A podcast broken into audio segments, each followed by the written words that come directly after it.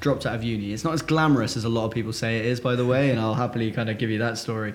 Um, and uh, and then started a business. So, what is success for you?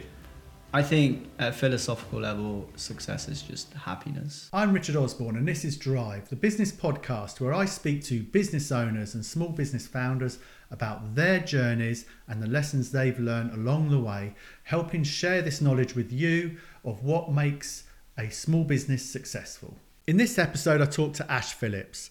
This is somebody who's built his business out of community, community at the heart of everything he does and something that is very important and passionate to me and UKBF.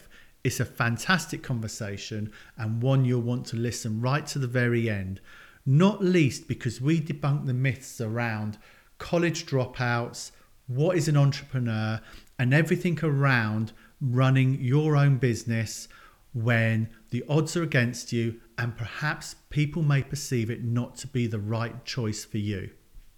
Ash, thank you for coming in. Thank you for having me. I appreciate it.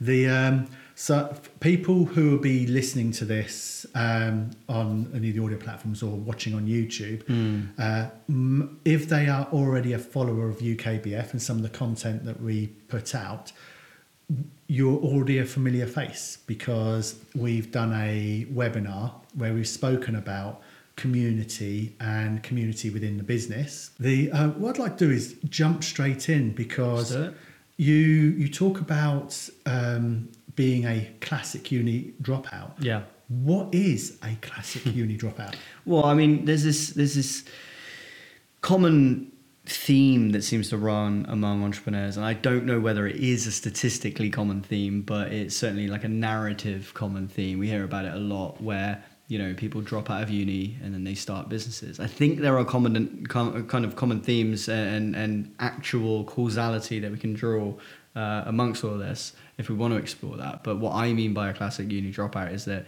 i i dropped out of uni. It's not as glamorous as a lot of people say it is, by the way, and I'll happily kind of give you that story.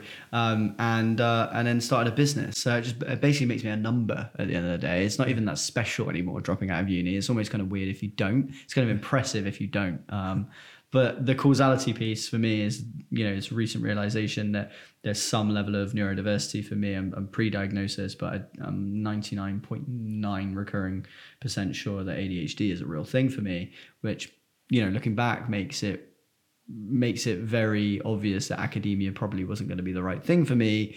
And also, statistically speaking, I'm three times more likely to start a business because of having that, or, or those two things are inherently linked.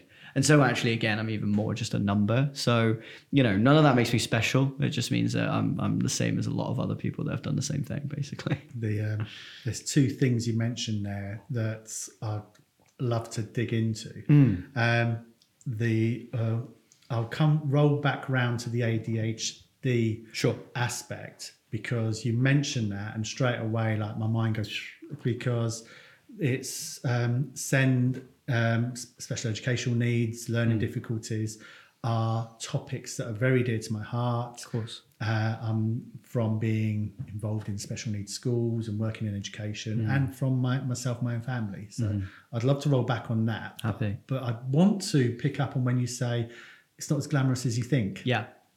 Yeah, so um, you know there are stories out there, and I won't name names, but there are stories out there about people that have been to uni and supposedly, maybe true, maybe not, um, dropped out of university in their first lecture. And for me as an entrepreneur and with maybe you know an, an investor type hat on, I look at that as fairly uninformed risk. That's very mm. flippant to do that that quickly. It may be because you are so certain that's not what you want to do and you want to do it instantly and you want to do it as fast as possible and get out and get onto building something. But I think that's pretty reactive and that's kind of scary to me from a risk mitigation point of view. If that person is then going to go and build a business, it seems like they're very reactive, maybe emotionally reactive, which can be a good or a bad thing in business. So what I did was did what I think most people probably do, but don't tell the story of because it's a lot more boring. Is I deferred for two years, right? So the UK education system, as far as I'm aware, certainly at my university, which was uh, the west of England, was um, you know, allows you to defer for two years. So I basically said, look, I'm, I might not be right for me. I might have made the wrong decision here. I was six months into my first year, just about to come up to, to exams, wondering whether I should cut my losses. How do I do that? Had a chat with them, and they said, look, you can just pull the plug here, and if and we'll send you a letter every year. And if you want to come back, you come back and you pick up where you left off. And if you don't reply, then we just know that you didn't want to come back. You've had some uni borrowing. It's fairly cheap, but you still got something you're gonna have to pay back at some point. So that's the cost you pay for dropping out, basically. Fine. Um, and then I just be able to make that informed decision, which is what I did. And I never went back. So it is less glamorous then. I dropped out of my first lecture and then I started something and it went amazing. It's cool.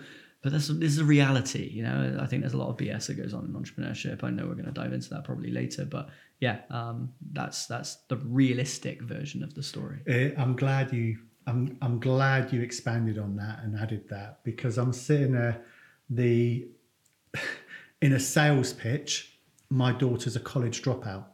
The she started college and very quickly within the first sort of month, a few weeks, she was she came to us as parent her parents and said, "I'm not learning anything." Hmm. The because she's self she's very self motivated. She's done a lot of studying herself in the evenings and put herself through some of the qualifications, and it came to light that at the end of her first year of college, she would have got had to resit the same exams that she's already sat when she was 14 15 Jeez.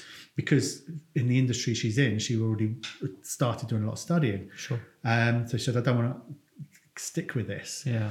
and then um, so we had a, same as you had a conversation with the college and said what are the options? Can she go up to the next year? Because she's already done this.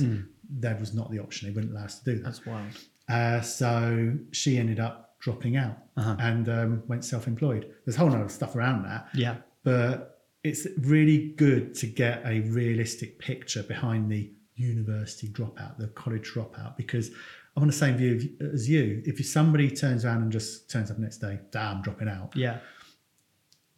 Whether you're investing into that person, whether you're trading with that person, thinking about person, that's a um, unthought out Yeah. situation where you're thinking, hang on a minute, this this person's really um, are they that unstable? Mm. Reliable? hmm Yeah, maybe they're just committed, and you know I'll give everyone the benefit of the doubt always. But uh, I've you know been around. I'm sure you have too, but you know been around long enough now to have a solid uh, BS alarm, as I like to call it. And uh, when I hear stories like that, it goes off a little bit, and you have to ask yourself some questions. Just due diligence at the end of the day, you know. So yeah, it's interesting and good to hear that I wasn't the only one that made a more informed decision. I'm glad your daughter made the right one. Good. The so with you deciding that that wasn't right for you at the time, Yeah.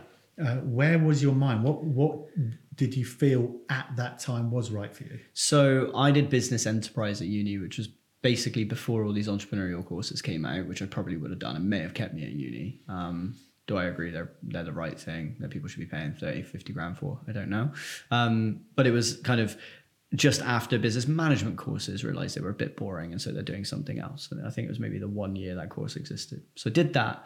And I did that because I didn't know what I was supposed to do. So I came out of college and I think careers people at college colleges are some of the best salespeople. They don't know it because they ask the best closed question of all time, which is what are you going to do at uni? If you are qualified to go to uni, they just ask you what you're going to do at uni. They don't tell you there are other options. Certainly, that was my experience. Maybe it was different for other people, but um, you know, great sales technique because my answer was I don't know what should I do at uni. I don't know what to do. What options are there? And so, you know, you're already down this channel of these are your options at uni. These are the things you're going to do.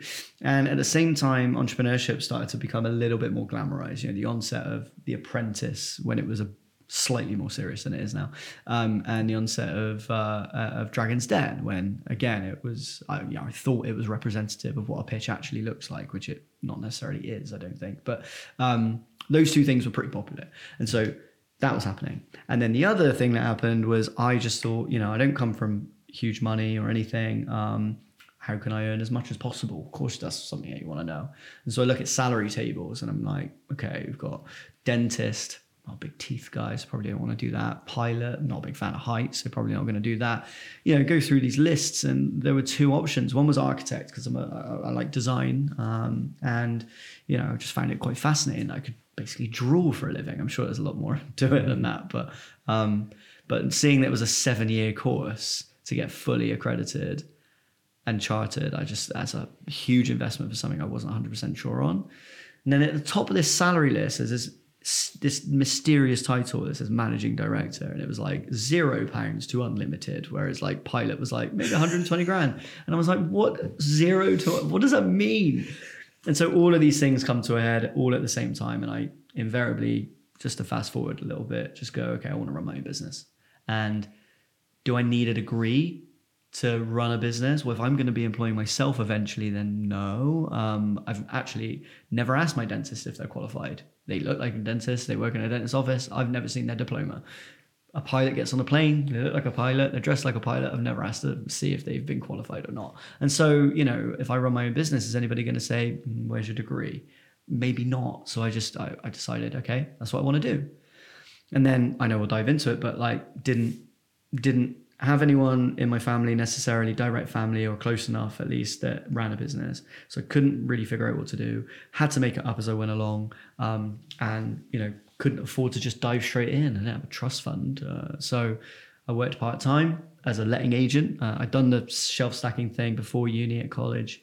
Um, and uh, and then yeah was a letting agent for a bit uh, part time whilst building a, a, brand and design agency. Um, and uh, and then yeah, and then whilst doing that, realized, okay, it's a bit lonely. I want to meet some people. And as the people would have heard potentially on the, uh, on the, the, the, the, webinar that we did, um, you know, started to meet up and the rest is history. But uh, that's, that's, the origin story. That's it. Podcast yeah. done. Yeah, complete. we, um, so let's let's dive into some of that. Yeah. Um, for, uh, so you brushed over quite what I feel is quite an important part sure. that people who have never run a business never un, never understand. Uh, in fact, there's so much of it actually. The, let's pick on one part. Is you mentioned you didn't have anyone in your family who had run a business. Yeah. There is no degree on being a being a successful entrepreneur. Uh, I'm mm. controversially quite cynical of entrepreneur studies courses. Mm-hmm. There are courses where you study the mindset and entrepreneurs themselves mm. and what is different about somebody that runs a business. Mm-hmm. Um, but I, as a person, mm-hmm. uh, I believe that entrepreneurs are created by their environment. Yeah. The uh, and th- that the the path of entrepreneurialism uh, is seen as a route to solve something within that environment. Mm the you've just said that you how can I make as much money as possible. The my takeaway from that is literally like you you had none. Yeah. The uh, so if you have no money, um, how can I make more money? Because money is the thing that fixes everything. If you're in that situation, you're sitting there thinking, uh, um, all these problems that go around me, they'll just go away if I just have more money. Yeah. Um, you're, you're, nodding there, so is yeah. that pretty? Um, yeah, I mean it's pretty pretty accurate. Uh, you know, I've had long enough now to think about it, looking backwards and wondering because at the time you don't really realize that stuff, but you look back and you go, okay, well, what was really the stimulus? And yeah, you know, for anybody that's been through therapy or been lucky enough to afford to do it privately, it's you know, it's never too surprising because of what we've seen in popular culture that that a lot of stuff that you do within your life is because of what happened in childhood. And so, you know, what are we exposed to? And again, this is maybe a generalization or a stereotype, but people that come from wealthy backgrounds often end up doing something that's quite uh, socially impactful um, because they already have the means and there might be some level of guilt of the fact that okay i want to give back now you know the, the branson story sam branson does a lot mm. um, with charity and i think uh, i think richard branson's daughter does too um, interesting kind of to observe. Maybe a generalization but or maybe nuance but but but but interesting to observe. And then the people that i know that don't come from money are yeah seeking it. It's always a want for something you don't have. And there's a saying obviously that everyone knows that is a good illustration of that which is the grass is always greener right? Mm. um, so yeah it was it was a want for something that i didn't have. Um, and uh, and also a challenge you know? Like it's if i can if I, I don't know to, how to how to put this, but if I can run you know, I don't know, a mile, then why set myself the challenge of running a mile and uh, and 10 yards, right? That's super achievable. It's not super exciting. It's not going to drive me for a lifetime to just be able to get over that hurdle. I'll probably say, okay, why can I run 26 of these? And that's my version. If I didn't have a, if I didn't have any money, then how do I make 100 pounds? Is the same as, as the first analogy, and it's not super exciting. I can't do much with that. But if I have no money, how can I make a million? that's way more interesting as a big, big challenge and it might drive me for a lifetime so i guess that that was what i was trying to find um, and and yeah and so all of that came to a head and and decide maybe entrepreneurship is the route forward. And certainly, again, looking backwards, was probably blinded by a lot of the glamorization of, of it and mm. looking at it as something that would be awesome. You've seen it, I've seen it, we've all seen it that lots of people start businesses just so they can put, you know, certainly nowadays, put that title in their Instagram bio because it makes them feel like they achieved something. And I'm not talking down on people because I was that guy. And then you do it for long enough that you realize this isn't what satisfaction is. That's a very cheap dopamine hit now I need to actually build something. And and yeah and that's when the hard stuff begins. So why why did you not just start straight away? You, you mentioned that you then started working part-time and let an agency um, the on a salary. Um, what stopped you from just not doing that and just going full-time into running the business starting with nothing yeah, good question. I mean, one, I didn't know that you could do that. Um, you know, it's the only I said said in the in, in the webinar previously, but like it's the only job in the world that you don't get onboarded to, and I'm still trying to find a job that that proves that wrong. There might be one, and I'm and I'm waiting, but um, but yeah, so I, I, it's a wilderness. You just go, you know, if you work in a pub, someone shows you how to pull a pint. If you do brain surgery, hopefully someone shows you how to do it. But if you start a business on a Monday, you just go, okay, I've started now. Yeah. And then you look around and nothing's changed. And you're just left to your own devices. And that's scary. You know, we seem to be okay with the failure rate of companies in the UK and, and worldwide. But if the failure rate was the same for university dropouts, it'd be a national inquiry, it'd be fixed tomorrow. So what are we doing to fix that? We're not um, I think maybe more should be done, and thankfully things like UKBF exist to be able to answer those questions. But I didn't know where those resources were, and so I basically decided, okay, I'm going to need to give myself a bit of a runway here. Um, I need to cover my my you know what I need to pay my parents rent wise. I need to pay to, frankly, at that age, go out every week. I don't even know how I afforded to do that, but um, you know all of that stuff at the same time. So I need a little bit of cash coming in, and then the rest of the time I'm just going to spend reading business for dummies or you know on youtube watching how figuring out how to build websites and uh, and and doing everything i needed to do to to to to hustle my way up the chain basically um, and and say yes to things that felt uncomfortable. And after a while you get to a point where you realize oh actually i'm a bit too busy now to do this stuff. What do i do? It's that impasse where it's like am i too busy? Should i still work? And i remember chatting to a friend of mine um, at the time who was um, has done really well for herself since, but she was just like, you just have to take the leap. You know, yeah. it's like being, it's like it, it's like you know swimming without armbands. You you you know you can either decide that you're just going to drown straight away, or you can at least try. And who knows, you may, may learn how to swim. And I think that's it. You know, the real analogy that people use is jumping out of a plane, building a parachute on the way down, that kind of thing. So you know, as long as you've got all the parts for the parachute, that's the important thing. Um, and so I, I, think, yeah, using that analogy, I didn't want to jump out of the plane without the parts. That was probably the, it's the one thing. Of the, it's reason behind the question because I'm, I sometimes get asked when's the best, you know, when should I start my business? Mm. And the, I, my, my general answer is now. Yeah. Because if you don't, when are you? There's yeah. never going to be the right time. There's never going to be, um, it's never going to feel safe. It's always going to be nervous. But that pit point in time when you said, right, when do I make the leap? When mm. I do mm. this?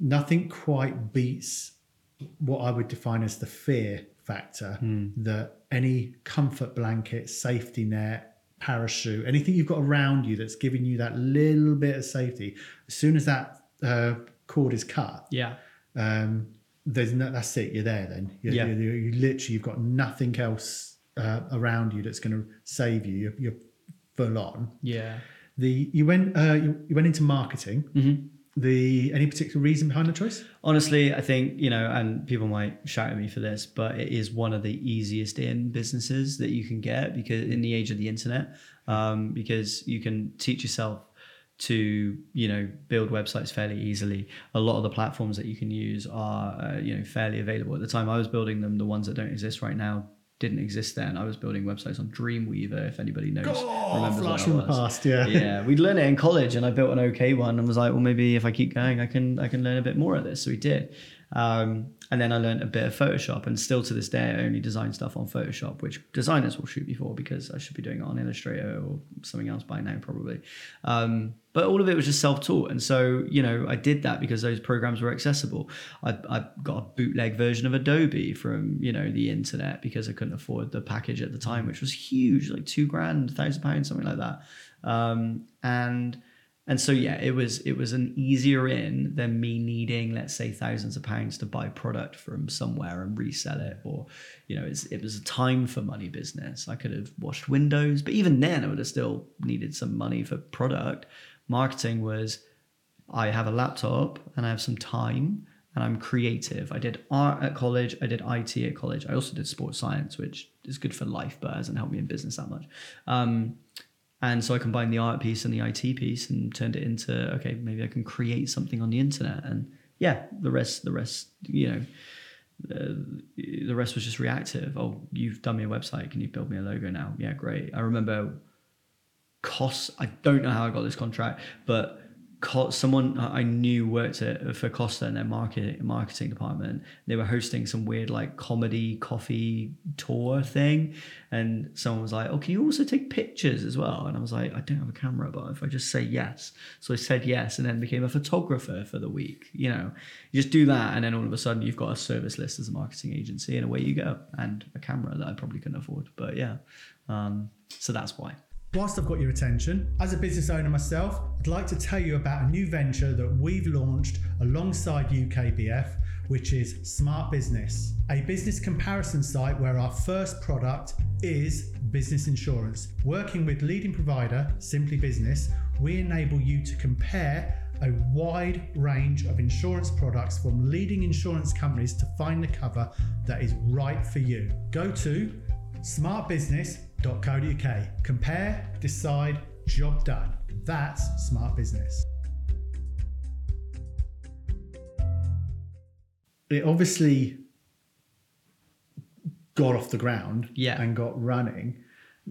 How long before, if at all, Yeah. uh, did it enable you to pay a mortgage? The Yeah, so I'm a millennial, which means I don't have a mortgage. Uh, I don't know what one of those is. Um, but uh, it, yeah, when did it start paying me enough to basically, um, you know, be a genuine profession? I don't think in the marketing agency, I don't think it did. It no, that's a lie. It did, um, and I can I can tell you when it did. It's just funny, like dates just blur for me sometimes, and I try and remember events, um, big gaps in history. But um, yeah, I I the easiest way to explain this to start off with is that I think the way I think about building businesses to the point where they get really validated and they actually work for you is like a dartboard, right? So mm-hmm. what I mean by that is that there are three rings on this proverbial dartboard, and the first ring is all the people that you know directly, and they're going to be really nice about what you're doing, but they actually don't care, which is really sad. Like mm. they're like, oh yeah, it looks amazing. I had a clothing company for a year. Everyone told me it was amazing. No one wore it, and I was like, mm. well, that's interesting, isn't it? Do you actually mm. care? It's because they know me too well. There's no mystery factor, right? Um, second ring of that dartboard are the people that are secondhand connections, you know, the people that are friends of people you know. They actually ironically probably value this stuff more because they get to provide their own value perception to what you do. And they might actually ironically pay a bit more for it, at least ask you for less deals because they know you less. Where you know things are actually starting to work when you is when the third ring clicks in, which is someone you've never met and you don't know, and you know referrals fine aside, but people that are third step connections where people start to pay you for services and they provide their own value perceptions and you get to kind of orchestrate what that is, and it's at that point I think stuff actually starts to happen for people. It's great if you can make the first one work, great if you can make the second work, great if you can make them all work, but like we all have to generally just move through that that mix to start with, and so. I think I started to get to that third ring of people after probably two years, frankly. It probably should have moved faster.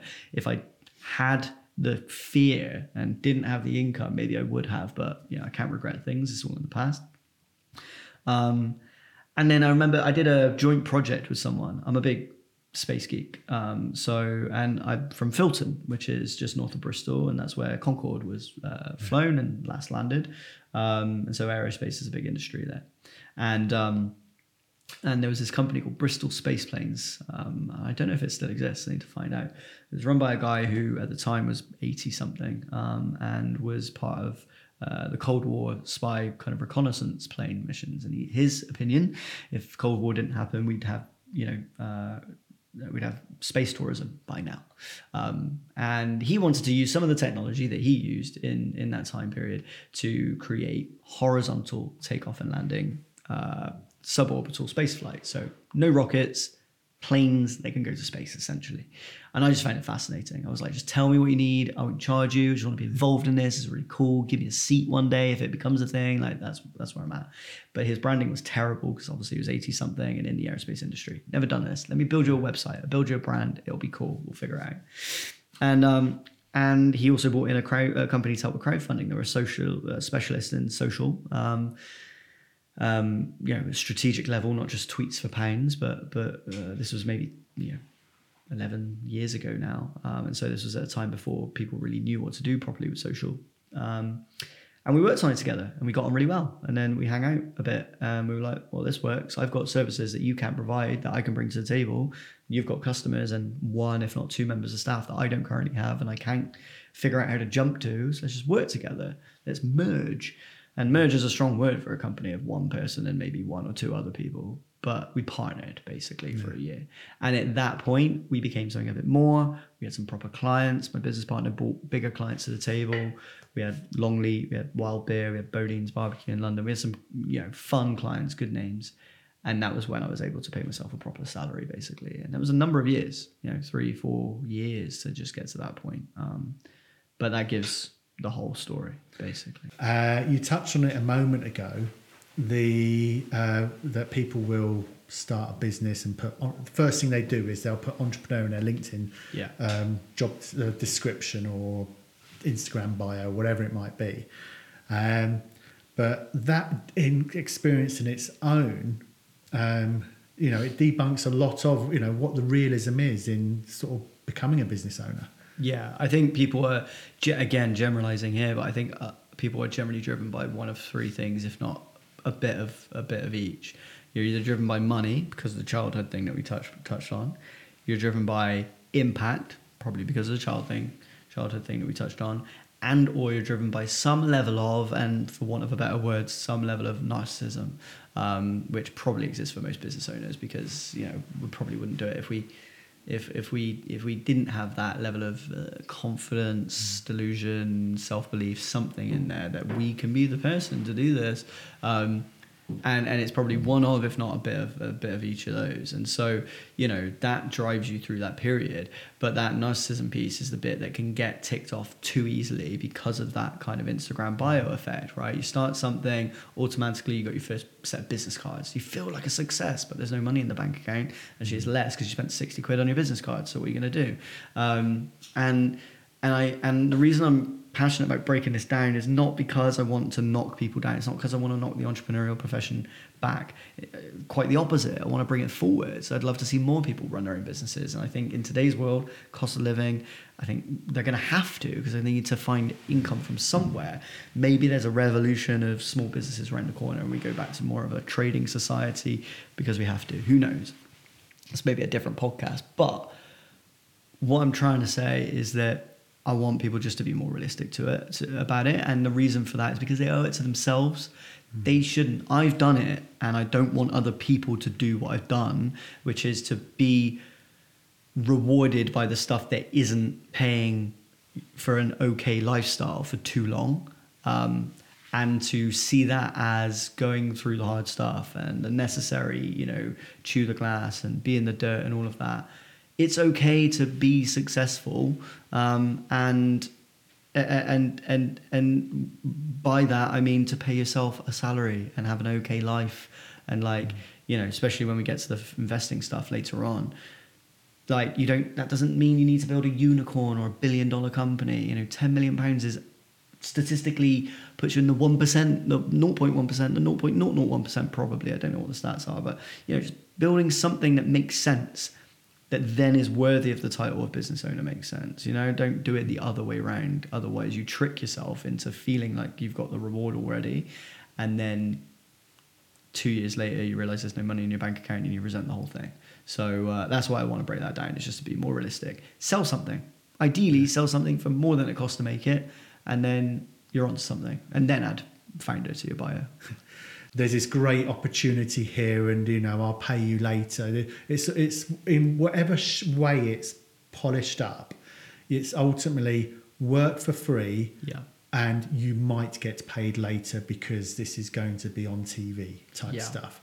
Did you experience that? Yeah, um, I did, and you know what? I'm I'm I I've kind of tread the line here because I'm like, we both know that that is useful, but only if it's done in the right way. I know that. I, I won't speak for you, but um, I believe that it's useful if it's only, only if it's done in the right way, and it needs to be done in a way where every single party wins and wins properly from it. Yeah. Otherwise, the moment somebody doesn't win in that relationship is the moment it breaks, and is the moment that it doesn't work. Um, and so that promise has to be real and it has to be achievable um, and deliverable because the moment it's not is the moment it becomes exploitation. Yeah. Um, you know, you can't pay your rent with social currency. We actually ran an April Fool's campaign a couple of years ago when the company was called Yena. Is the, the business I run now, different, was called Yena. And we announced it. It was the time blockchain was kind of becoming a thing and we announced we were launching the Yena coin on the Yena card and I flippantly wrote a press release and stole Apple's credit card picture, sorry Apple, um, and put my own logo on it and photoshopped it, made it pink, people like that.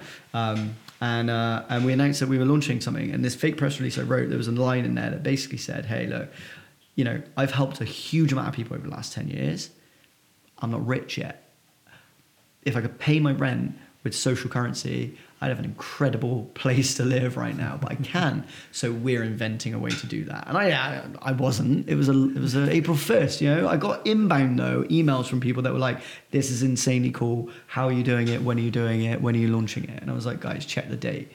Um, so you know, classic me and we'll get to this maybe another time, thinks maybe there's something there, I should maybe do something about that. but actually, you know, it does remind me that there's a lot of that out there, but I think people need to just put a safeguard up. Most of the reason that falls apart is because of imposter syndrome, and it's like maybe I'm not worth that. Um, and so what I do with clients I have now, if I work as a as an advisor on a on a regular basis, and sometimes they're individuals and they're freelancers. So one of the exercises I get them to do is I get them to just understand how much their actual hourly rate is, and it's an, immo- an immovable hourly rate by simply going, well, how much do you think you should be earning this year based on you know normal rates for someone that's in your industry, your level of seniority, and simply you know the lifestyle you think that's affordable, achievable, accessible within the next year let's say they come up with a number that's like 40 grand, 50 grand, 30 grand, whatever, whatever the number is. And then we divide it by the number of working hours in the year. And then generally we divide that by 50% because you're not going to bill every single hour. Um, and you're going to do admin for the other half and biz dev and all of that. And you come up with a number which is, okay, that's, that's my hourly rate. And as yeah. soon as you say no, or you, you, you let someone in on reducing that or, or not actually paying for it, you're taking away from that end of the year number. And so as soon as you say, hey, yeah, I'll give you a 50% discount, you're making the decision to not be worth 50 grand. You're making yeah. the decision that 25 grand this year is okay. And if that's what you want, and cool. But I always do that with people because it seems to just give them, even with imposter syndrome, that little bit of extra, just logical confidence, not just emotional confidence, but I can do the maths what decision am I really making here? And then they overcome it. So um, it's also an area yeah. of vulnerability because for me, um, and I don't think everybody does this intentionally, but what's actually happening is you have somebody maybe with imposter syndrome in a in a position of desperation for work, yeah, who could be spending their time doing all other stuff to drive revenue, but they haven't been boarded into the job of business owner. There isn't the course you go to that tells you how to do all this. Yeah. You, um, so you'll find yourself an incidental business owner, um, and you're desperate, and you're clutching at every possible straw Mm. um, to the point where the other person is ultimately, and I'm glad you used the term because I, I agree with it, is um, it can lead into exploitation. Yeah. Uh, and that, that person is, whether they're intending to or not, is exploiting somebody who's in a very vulnerable position Mm. uh, in their business life. The uh, So, yeah, it's still the same myself. Well, yeah, and, and I'm sure you mentioned the Rebel meetup stuff, so uh, I don't want to jump ahead, but just to be very clear, we use a mechanism like the mechanism we just described, but in the right way um, to build that to where it's got to today. Um, and so, yeah, I'll happily talk about how the right way, I think at least, it should be done as well. Well, meetups a great point because the your mission statement and everything behind what led to creating meetups is very closely aligned with why UKBF was created to exist as well. Yeah. In that, when you're running a business own, when you when you are a business owner, it's lonely. You don't have people to turn to. The you've not been to you, if you try a school, there isn't a lesson. You've got maths, English, geography. Nothing along there is incorporate companies, register for tax, register for VAT, manage your cash flow, uh, the sales and marketing uh, opportunities. So today's world, social me- media marketing, P and L, all these things you need to know about and more Yeah, doesn't exist on the curriculum. Crazy. the uh, so you're running a business uh, and generally by myself nobody around me to ask questions to. The, um, the yourself nobody around to ask questions to. So what do you do? You try and create you, you try and create an environment that brings people together in that same position um, that's what I read about Meetup, and the, you're nodding that that is Yeah, what led to it. I, I basically it's pretty much long short of it. Um, yeah, I, I I was going to networking events for the marketing business. I was finding that at what was I maybe at the time twenty one. I was the youngest person in the room who was talking about you know houses and kids and holidays. And I didn't know what any of those things were, um, and that wasn't a problem because it became a talking point of like why like who are you? You got this baby faced guy in the room like what are you doing here? Um, you know it was definitely one or two occasions where people asked me to get them an orange juice because they thought I worked there, um, which was a great talking point as well. Which is, you know, is a great talking point for me, but for the wrong person could be the thing that puts them off for life. So that's really interesting and something to, to, to I guess, rhetorically think about. But um, yeah, I was doing it and I was just like, you know what, culturally, this is a bit awkward because I want to talk to people that get it. They're at my life stage, they understand it. My parents don't get it they probably never will. Bless them. Like they're very supportive. Every Facebook post we get gets liked by mostly just them. Um, and, uh, and and and my friends again, you know, super supportive. But that inner ring thing where like they say that they're there and they get it and they are emotionally there for me, but they don't really get it. Like they're talking about their two percent pay rise at Christmas, if if that, and I'm talking about the fact that I might be rich or broke, um, and and you know that's fun to me for some reason, sadistically. So you know, I wanted to find people like me, so I set up a network. Called it Yena, which at the time was the Young Entrepreneur Networking Association. Big old mouthful, but it sounded like an sounded official. You know, I was a brand guy. I, that was the one thing I could do well was brand things up and make them look good at least posted that on LinkedIn and a couple of other platforms, and I think we got like six people around a bar in Bristol, um, just having a beer, and it was the first time that I felt like, oh, I found my crowd, you know, I found my people. They get me, and I get them, and unbeknownst to me at the time, they all said at the end, you know, at the event, when's the next one? This was great, and I said, I don't know, next month, and then we run them ever since, basically, got out of hand. So yeah, it was it was the same reason that you set up UKBF. Yeah, lonely, trying to share, learn, connect, and uh, and we did it in a physical format. The uh, what says what speaks volumes about it though is how big did meet that get? You know how many? Yeah, so like you know, we ran them in Bristol for a bit, and then someone came from Bath. They were like, "It's just a bit annoying on the train. Can we run one there?" And I said, "Yeah, sure." And then we did two, and then we did one in London, and then someone came from Sheffield, which is a four-hour drive to Bristol, which is crazy. But okay, maybe we're scratching more itches than just mine. This is interesting. Mm. What are we really doing here? Then we did one in Birmingham. And at one point, I was on the motorway, London, Birmingham, Manchester, Bath, Bristol, Cardiff, every month. No money because the events have always been free and will always be free. In my car, coming back from every event the same night. Bearing in mind these are in the evening because I couldn't afford to stay in hotels. So Manchester event would get me home at like 1.30 a.m. and I'd be out for work the next day. Um, then I do a podcast with someone in London asking about the meetups, kind of full circle, really, a bit meta. Um, and she's like, "It sounds great. I'm going back home soon. Can I run one there?" I said, "Where's home?" She said, "Melbourne." And I was like, I've, "I'm not well travelled. I've barely been out of the continent. Um, I don't think I actually had at that point." And uh, yeah, but yeah, sure, let's do it.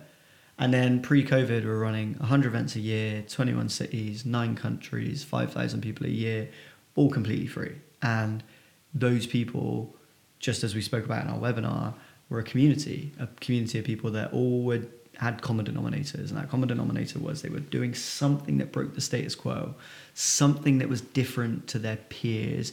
They were, as we now describe them, rebels, hence the rebel meetups. Um, and and yeah, and you know, fast forward, COVID killed every event that we had for obvious reasons. I'm bringing them back now. So uh, yeah, it's been a wild ride. You you talk about what does success look like, uh, and if I try and uh, relate to that, for me, it's changed over the time.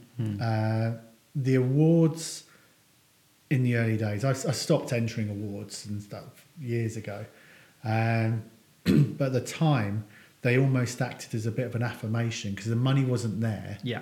But at least it was something that was almost like a secondary sort of pat on the back. The first part you mentioned earlier about the point where you can uh, you you can pay yourself. That's like a big. It's like I'm actually getting I'm getting paid now Yeah. to work. And no one knows that, by the way. There's no one around to pat you on the back, send you a card that says "Congrats on your salary." That that card doesn't exist. No. But yeah, So a few years longer the longer the line, and I actually get more satisfaction now of watching other people's successes uh, as opposed to what does success look for me because the reality is I'm happy. yeah, It's a, it sounds like a really corny thing to say, uh, and it would be different if something happened to the business, heaven forbid, and I can't pay the mortgage or you know Sure. something like that. Um, my priorities would refocus because I'd have to think about family. But at the moment, my family's okay. I'm content. I don't have a yacht, don't have a plane. I'm not a multi-millionaire and all these other things where there's like a, a balance sheet measurement. That crazily Yeah. doesn't actually mean a lot to me. Yeah. Uh, there are other people that will, and that's fine. Everybody Yeah. has their own motivations, but for me, I'm actually happy. Yeah. So to see other people. Um, so what is success? Um, the some people would look and say, "Well, Richard, you're very successful." Uh, other people will look at me and go, "What you um, dri- drive a um, well, at the moment, an I-Pace? So you drive an I-Pace? Where's your Bentley?" Yeah, Don't, if I had the money, I wouldn't buy a Bentley. yeah. It's probably not a good investment. You know? The uh, this is depreciating asset. I'm just like, well, I can't justify it. the uh, but it's uh, so it's it is it's it's an interesting question to ask. Yeah. but it's something very personal to individuals as to what um, what measures. I notice you didn't answer it for yourself. So, what is success for you? I think at a philosophical level, success is just happiness for me and anybody else. I think because happiness is derived from different things, so it's kind of a cheating answer. Like Yeah. as long as I am happy, then by definition things can't be wrong, um, and therefore that is success.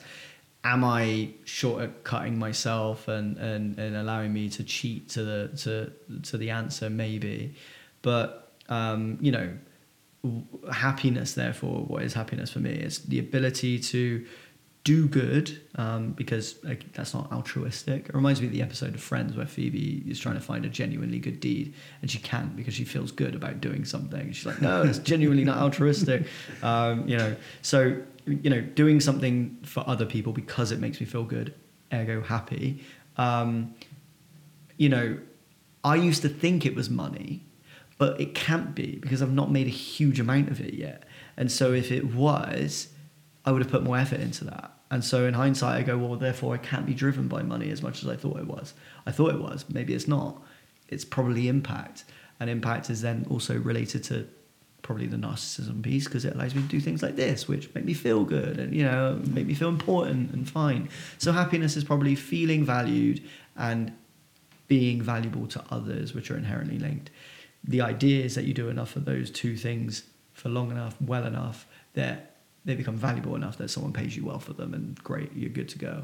Uh, it just reminds me of that Japanese kind of ikigai um, philosophy. You know, do something that you love, something you can get paid for, something that allows you growth. You know, makes you feel happy. All of those things. The middle of that circle is is, is success to me, um, and that the reason I like that as an answer is because it differs for lots of people. If you're happy earning no money but being able to surf every weekend, you're successful. That's amazing. If you're happy being a banker trading in oil, don't really care too much about the planet, then in your world, you're successful. If you're happy with that because you've got a yacht, great. That's amazing, you know? Um, and that's why me and my dad have this fun conversation sometimes where we think about what success actually is. Because he looks at someone like, not coming from business background, looks at someone like Jeff Bezos and he goes, Why does he need a bigger yacht? And I'm like, That's because you, you're measuring his success on materialism, money. And undoubtedly he's driven by money because he wouldn't be as rich as he is right now if he wasn't. But once you've got a yacht as big as he's probably got, if there's a bigger one, why is he really buying it? There's only one person that can use it. It's because he wants progress, and progress is probably the thing that makes him happy. Um, which is probably driven by massive insecurity, but that's a whole other con- conversation. um, so yeah, that's what makes me happy is is being of value and uh, and and feeling of value. Do you, th- uh, when you think about the journey uh, and your motivation to start being driven by money at the start, can you sense the changing or evolution of what is driving you and what is making you um, your why? Yeah. Change over time. Yeah, hundred percent. Like I, I recently um, finished reading a book called Range. Um, it's a fantastic book. It's about the power of generalists, mm. um, and it talks about how actually it's kind of a, unreasonable to assume that we're the same person throughout our lives. We actually change mm. very substantially every decade, even. And so to expect to be the same person, you know, in ten years is unreasonable. And actually, you know, the book talks about that in careers uh, and, and business sense.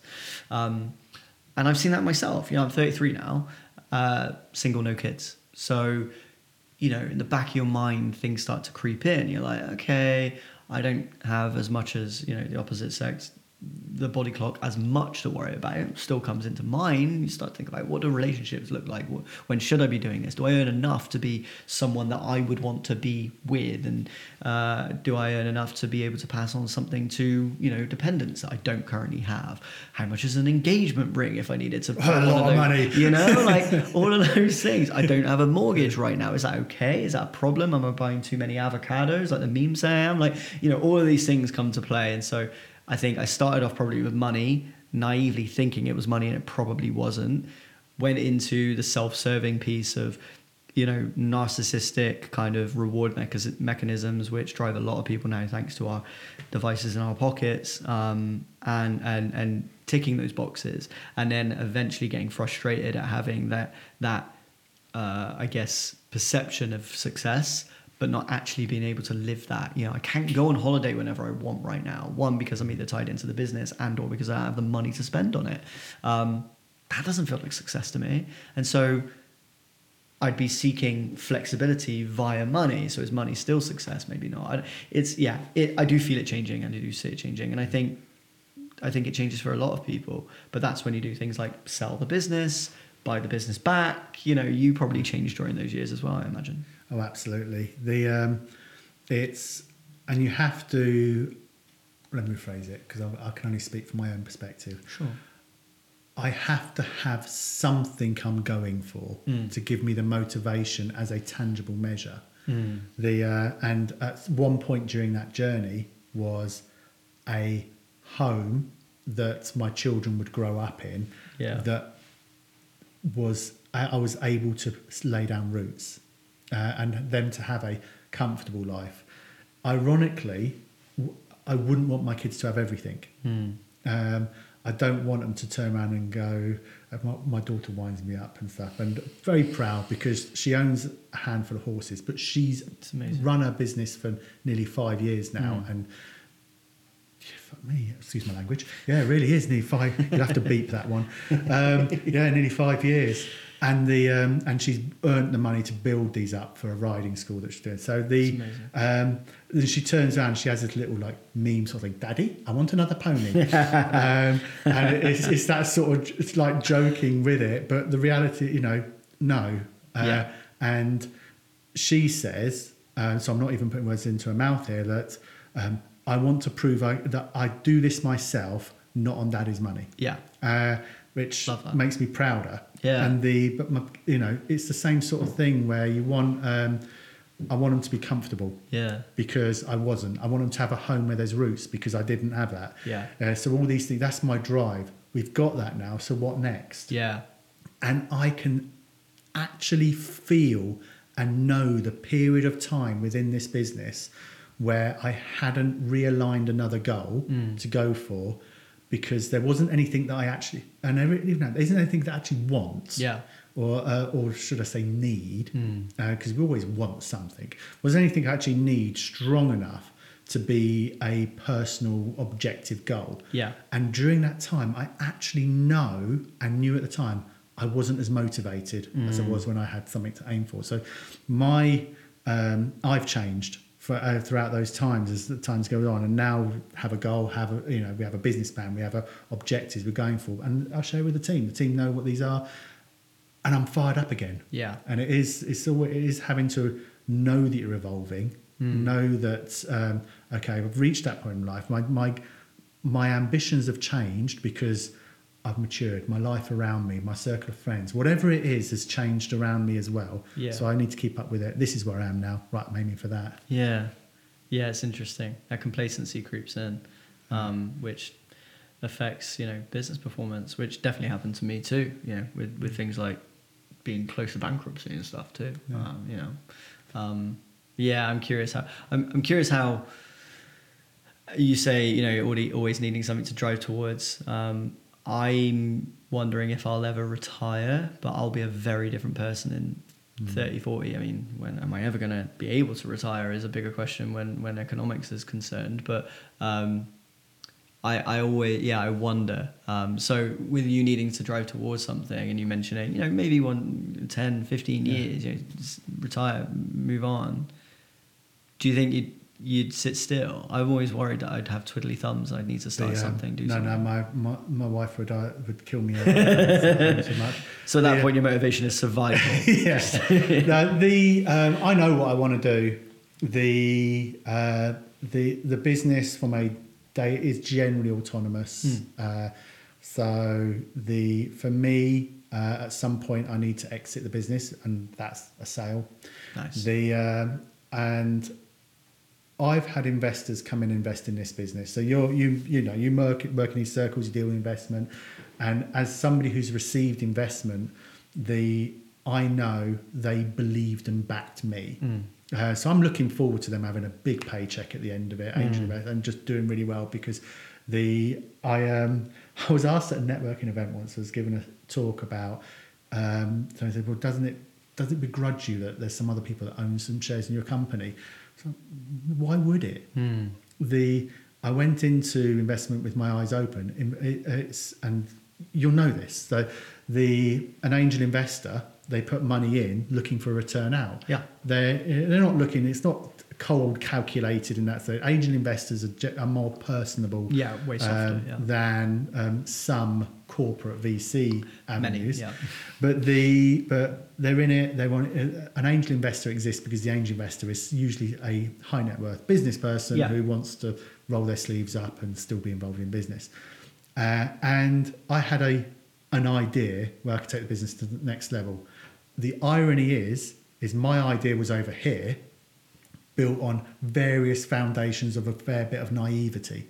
Sure. Uh, and so the business plan was rewritten, reworked on, and my, the business wouldn't be where it was today without that angel investment and That's their amazing. input. Yeah. The if you asked a 20 year younger version of myself uh, would you have non-exec directors in your board? I'd be like, well, grey-haired old men who ain't got a clue what they're talking about and, you know, past their prime and sort of stuff. That was my attitude. Yeah. Now, 20 years wiser, and I, that's made a difference. That That is really like gold. Interesting. And uh, so I want to pay it forward. I want to invest in some businesses. I want to be a non-exec director and advise other people and just sort of help their businesses achieve more than they may have done without my involvement. That kind of position. Yeah. Uh, the I've also got another few little ventures in the back of my head that is driving my wife nuts because she said, "You said you would never start a business up again." I'm like, "Where?" That's the curse.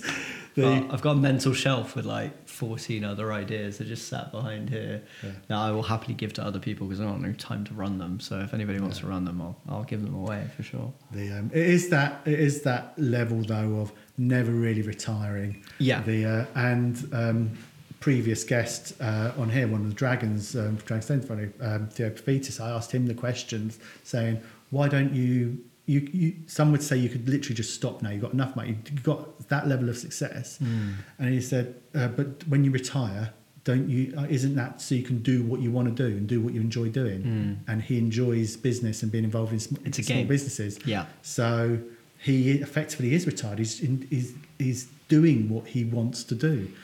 And I think I'd be the same. I agree. I think I'll be the same too. Maybe the businesses will change, the projects will change. Maybe there'll be different outputs, you know. But I think I think I'll probably be the same. But you know, I'll have to come back on in 30 years and we can talk about it then. Yeah. So looking back, uh, so you've um, been on a that journey, uh, and you've been, you you know, you've experienced the points of literally you're still fight, you you fight through your business and hand to mouth, and you're involved in angel investments, Yeah. uh, VC work um, at that other end. So that full spectrum. Yeah. If we wrap that up to some um, to a point, if you go back to a younger version of yourself, Hmm.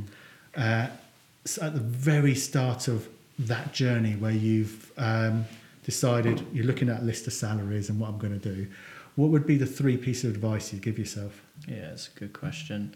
Always get stuck on this one, um, just because there's so many things I would tell myself. Like mostly, just just don't bother. To be honest, it's not worth it. Um, no, that's a lie. Um, I think the first thing is, and I, you always want to pick something different to what everybody else has said, obviously, you know, because there's some obvious things. But the first thing is like not to limit ambition. I think is an important thing.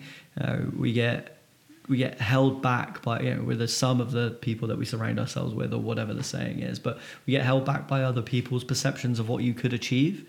And i think that you know that defines where we can potentially go. Everything that you've ever heard of company wise or anyone you've ever heard of was just someone with a dream at one point. And I don't want to be the the the person who was on that you know other infamous, uh, other famous podcasts saying we've all got the same 24 hours in a day because we don't you know Beyonce's 24 hours are very different to my 24 hours. But um, we've got you know we've got opportunity uh, some sort of opportunity. We go sleep and we wake up and stuff happens in between there. And there's going to be a minute in there where we can choose to do something different. Um, and so you know don't let those limitations define your potential i think will probably be one thing i say that you're here this is where you're at right now. You could be anywhere you want in 10 years. Part of where you're going to be able to go is the self-fulfilling prophecy of what you tell yourself. And that confidence delusion whatever you want to call it is one of the defining factors. So you know drink the kool-aid tell yourself that you're to be at that point believe it become it. And and I don't mean that in a whimsical overly holistic way. I think there's a lot of practicality to it and then just lean in and and and you know try not to listen to what everybody else said. It, frankly, if I hadn't listened, if I had listened to what lots of people said, I wouldn't have started a lot of time anyway. You know, I remember putting my first just post out on Facebook. It's before Facebook ads were a thing, and um, and just talking about what I did. And someone said to me, I remember exactly who it was, Steve, um, and uh, We'll tag him when it's yes. I'll tag him in. Um, and he said, he said, why are you posting about on, about this on Facebook? No one on Facebook's going to buy anything. And I'm like, that's funny. you know, ten years later, oh my god, well, yeah, you've just you've just basically told Mark Zuckerberg that his one of the biggest businesses in the world may not exist. opinions are kind of worthless. And then I think the other thing, so that's one. Three might be tough, but certainly one of the other things will be um, to enjoy it. You know, it's an adventure, one of the craziest ones you can go on, probably. Um, and and and you know, when times get tough, it's it can be easy to forget that it's a bit of a privilege to have the ability to have that tough time. Weirdly, you know, I get to do this. I get to do this. I get to. I last week was having a really bad time. I get to sit in front of my computer and and have a bad time. you know, old me stacking shelves at Sainsbury's did, couldn't afford to think about having a bad time because I was too busy trying to figure out which potato goes where. So that, yeah, enjoy it and uh, and don't limit ambition. I think, and, and actually, I guess the the final one is one that I do say fairly often because it's more of a reminder to myself than anybody else. But um, but lots of people forget this too, and it's so simple, which is just don't forget to sell something. Like so many people do all of the minutia, and they forget the product and the com- commerce part of business. Especially nowadays, I build a tech company and exit it, and I'm like, okay, great, are you going to make some money along the way? Someone might need some. The one company you've seen on TechCrunch that sold for a bazillion dollars that didn't ever make any money is statistically the biggest anomaly that you you Yeah. can you can read about. So sell something enjoy it and uh, and don't limit ambition those are probably the three things i would yeah i'd say to myself That's brilliant. whether i'd listen or not it's a very different question but yeah It's amazing the um, how as you go through the journey, your mindset changes and you do become more receptive to other people's advice. Yeah. Uh, where the irony is at the very start, it's probably when you need the most. Yeah what is it that that curve right is it the dunning dunning kruger effect so you just yeah you're at the top of that curve you think you know everything and then you realize you know nothing and then you start on the way back up and i think i'm I think I'm on the way back up on that curve now. So yeah, I, I, talking about the the investors and, and advisors piece, like I'm doing that. You know, I'm working on something new, and I, I know what my weaknesses are now. So I'm just picking the people that plug those weaknesses and going, okay, you seem awesome. Like I want A players on my team. You're the A player in the space. I know a bit about that. Old me would have thought I knew everything about that. You know way more than I know about that. I want you on my table, and I'm going to give you some of this company and and doing that with the right people and thinking about it like a marriage. You know, uh, picking people that I want to have dinner with in seven years when things have gone wrong or great. Um, but regardless, knowing they're going to be there for a good time. Um, so yeah, it's just about surrounding yourself with those people now. For me, anyway. Absolutely. It sounds like a fantastic journey, still ongoing. Very much so, yeah. Yeah. Very much so. It's just about to start again. Why not? We go again. Ash, it's been fantastic chatting with you. Thank you so much for having me, and uh, and you too. Uh, thank you. Thank you for listening to this episode of Drive. I hope you found it insightful and useful. But before I go, have a look at the app you're listening to this podcast on. See that follow button, give it a press, and you'll be notified of all future episodes as they come out. It also helps us understand where most of our followers are and where to really be pushing this podcast to.